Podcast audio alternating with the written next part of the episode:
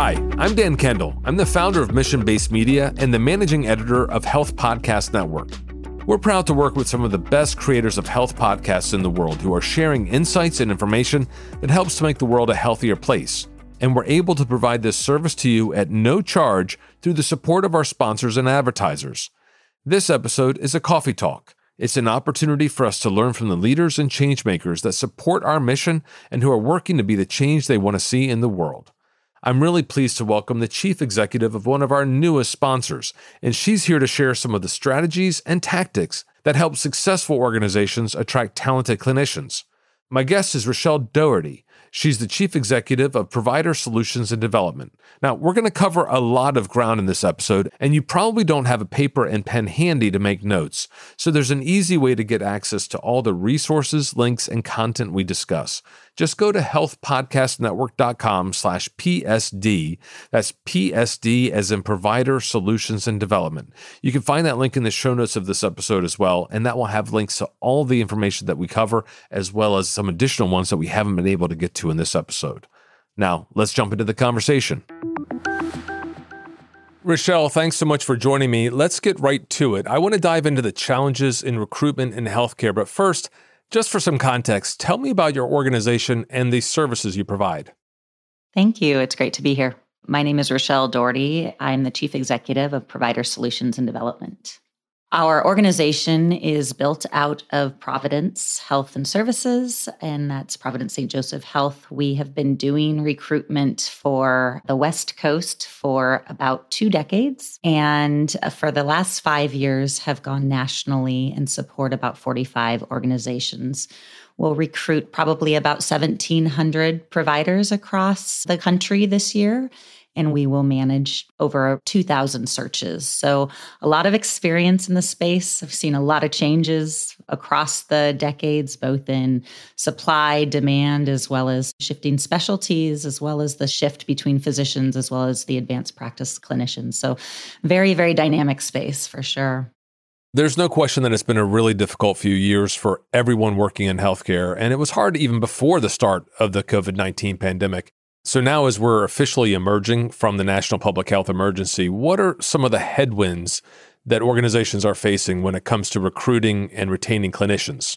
Yes, you know, it's multifactorial. And it really started a couple decades ago when there were a lot of restrictions placed on how many medical schools could open, how many students they could take, as well as residencies, and capping how many trainees we could have. There was a study that's now a bit infamous that came out that said we were going to be oversupplied, and that cap came in pretty heavily. And we're now really seeing a lot of the sequela of that. And I would say that's a big piece of it. So we already were not training an adequate number for kind of what the population is doing.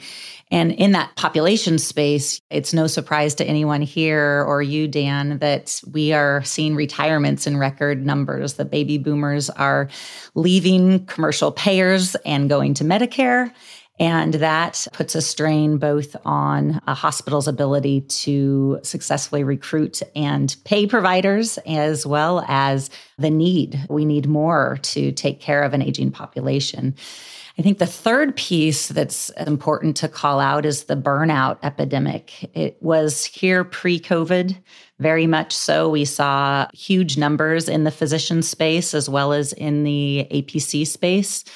And COVID really has exacerbated that. And so that really impacts the supply of physicians because we're seeing either early retirements or we are seeing people taking their FTE down. So rather than working 36 hours a week, they might be working 24 as well as moving out of clinical practice. Lots of demand right now. Our recruiters are hearing every day calls from docs who might be 35 years old saying, Hey, I'm burnout on this clinical stuff. What do you have for me administratively? So those are the big ones. And they're really all kind of converging now to lead to a perfect storm. Those factors certainly do put a strain on the ability to attract and retain a workforce. So let's talk about the attraction aspects first. What are some of the key things that healthcare organizations do to be successful in attracting top clinicians? Yeah, it's a great question. You know, it's really shifting too. So it's interesting to talk about kind of what's happened traditionally as well as what we're needing to shift.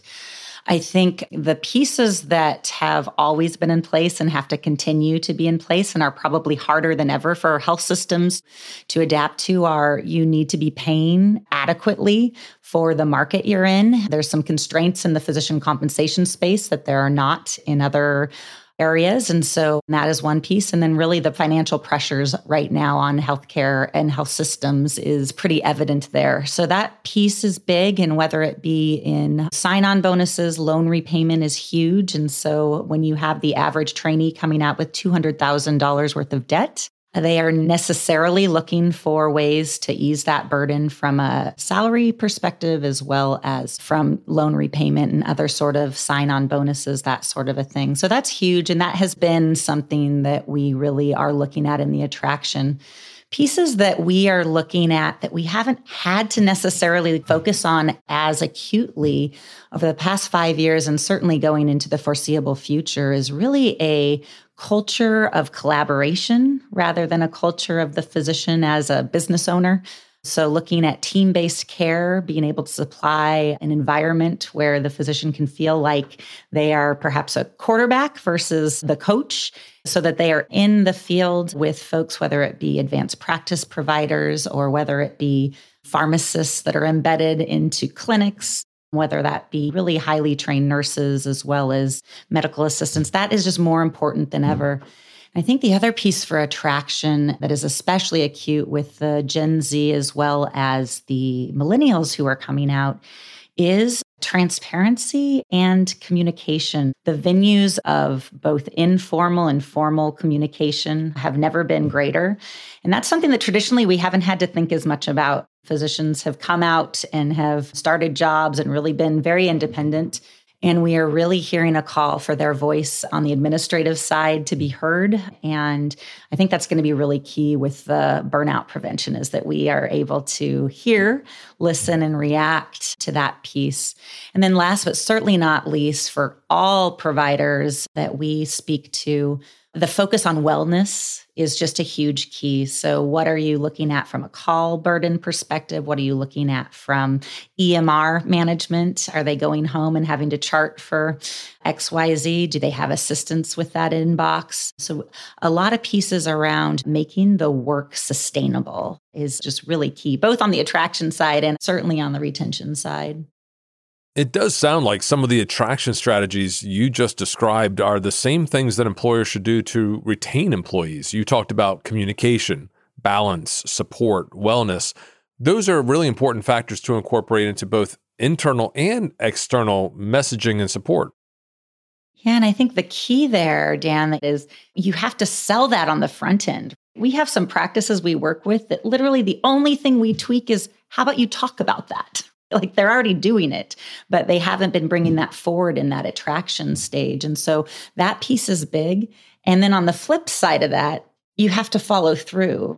So if you're talking about yes we have these physician voice is heard in these collaborative settings et cetera and they arrive and they're not seeing that happen that dissonance is something that this new generation of providers is highly, highly aware of and will react in. The reactions that we see now are very different than 10 years ago. Leaving contracts midterm, picking up and being willing to leave an employer when those kind of contracts, whether formal or informal, that they heard pre hire, are not actually carried through on the back end.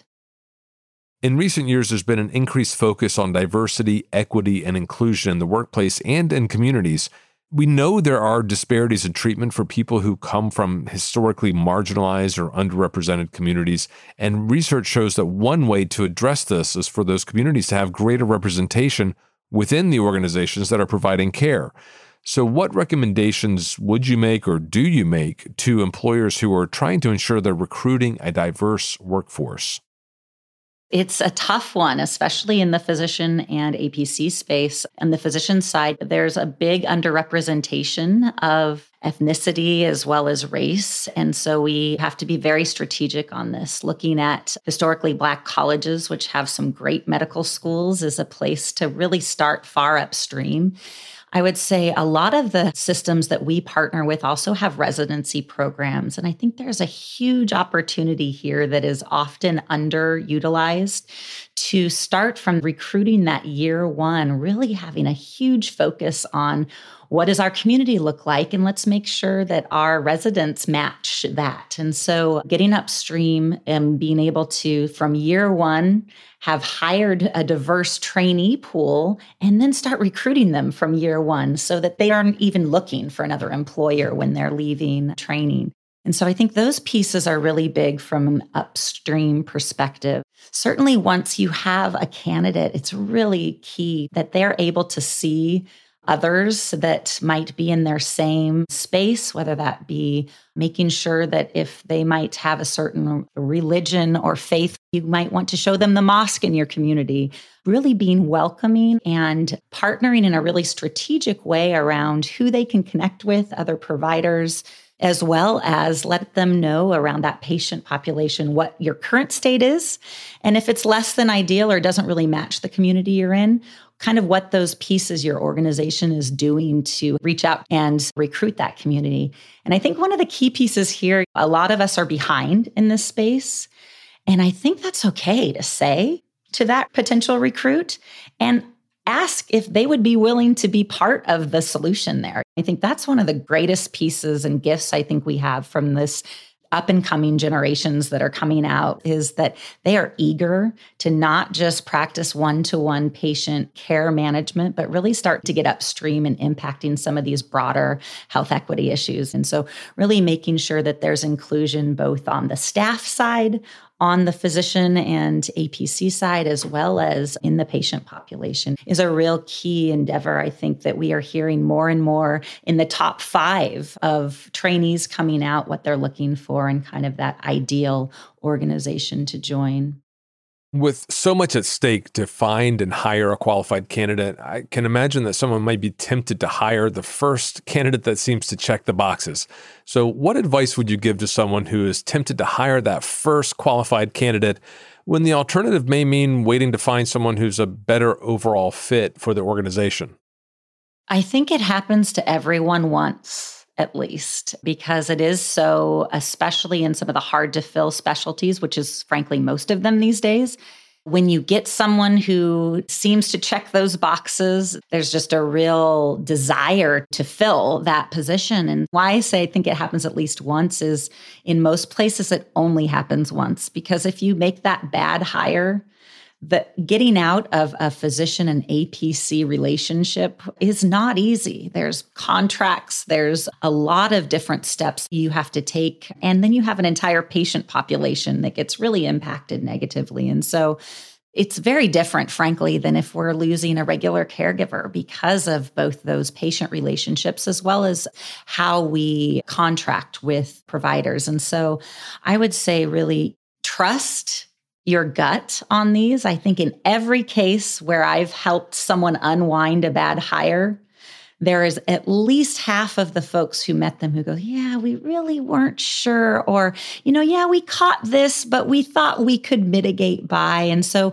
when you have those kind of gut feelings, really exploring those, I don't think they're an automatic no, but they are an opportunity to pause, to figure out what questions will get there. And I also think when you have any of that, the reference checking goes from already very, very important to absolutely essential to have a physician on the phone with those references, not, you know, a recruiter so that they can really get good information about it. I think the only other thing to say in this space would be that when you bring in a provider to a community that is not a good fit, there are huge implications from a patient care perspective from a organizational reputational perspective as well as then your staffing and so I think it's no surprise to anyone listening to this how hard all of healthcare staffing is. We're talking here about physician and APCs, but how one of those clinicians is going to treat the rest of their staff.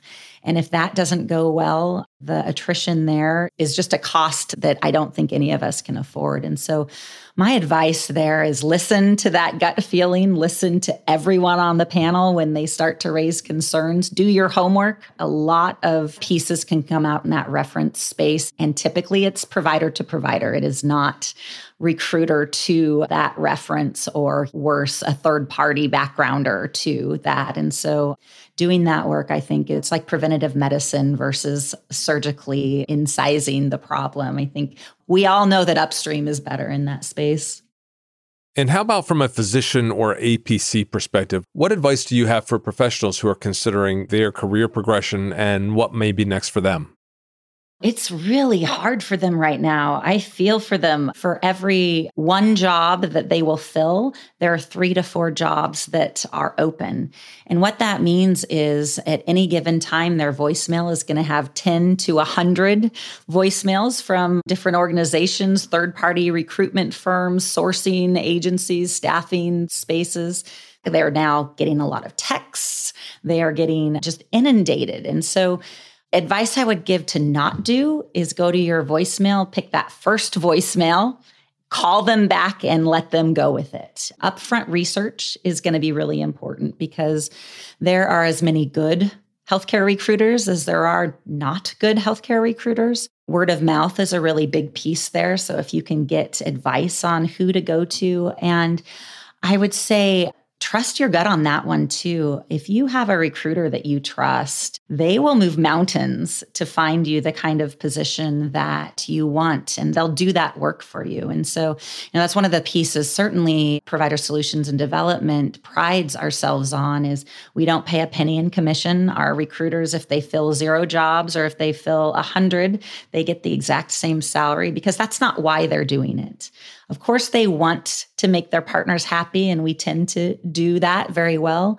But we know that a candidate in a position that is the right fit for them is going to be perfect for our partners and we don't want to give anything less. And that's not the case out there all the time. There are a lot of folks who, you know, the fill is what is important and the physician or APC is viewed more as the commodity to get to that fill. And so I think having a recruiter who's on your side is probably the biggest piece I guess my bottom line is really being thoughtful on the front end so that you have less work and cleanup on the back end. So, a little bit of research, I think, saves a lot of time. And speaking of time, we're almost at the end of our time together. So, Rachelle, before I let you go, where can people find out more information about your organization and get in touch? Our website, psdconnect.org, is a great place to start. It's both a job board, so it's got all of our partners on there, it's got all of the opportunities we have, but we also spend a lot of time with original research. So we have journal articles there that both highlight candidates that we've worked with, practices that we currently work with, communities, issues that are relevant to this space. And then one of the exciting things, I think, especially for folks who are listening who might be more actively looking for jobs or coming out of training, is what we call our GME lounge. We have a team that staffs that lounge. And those advisors, they are different than our recruiters. They are really there to serve as career advisors. And that is a space really targeted for that job seeker who is needing to look at how to put together their CV, what to think about when looking at an organization, what questions to ask, as well as compensation, contract negotiations. So, a lot of real practical pieces there. So, those are good places to start. Thank you, Rachelle, for all those resources. There is a lot there for people to check out. I also want to remind listeners that there's a web page that your team at Provider Solutions and Development have set up that has a link to all those resources, all that information, and even more that we haven't been able to talk about on this program. You can get to that by visiting healthpodcastnetwork.com slash PSD. That's PSD as in Provider Solutions and Development. Again, healthpodcastnetwork.com slash PSD. And while you're there on the website, I also invite you to check out the two podcast channels that are being made possible with support from Provider Solutions and Development. Those two channels are the Healthcare Leader podcast channel and the Physicians podcast channel. Both are available on our website, healthpodcastnetwork.com, as well as your favorite podcast players. And on each of those channels, you'll find a curated list of episodes that have been selected from across the members of Health Podcast Network. I invite you to check that out and I hope you enjoy it. And with that, Rachelle, thank you so much for coming on the program and for the work that you and your colleagues are doing to help clinicians achieve both career advancement and personal fulfillment. That mission is certainly aligned with ours as well, and we appreciate your support of the network, our podcasters, and our listeners. Thank you so much, Dan. It was so great to connect with you.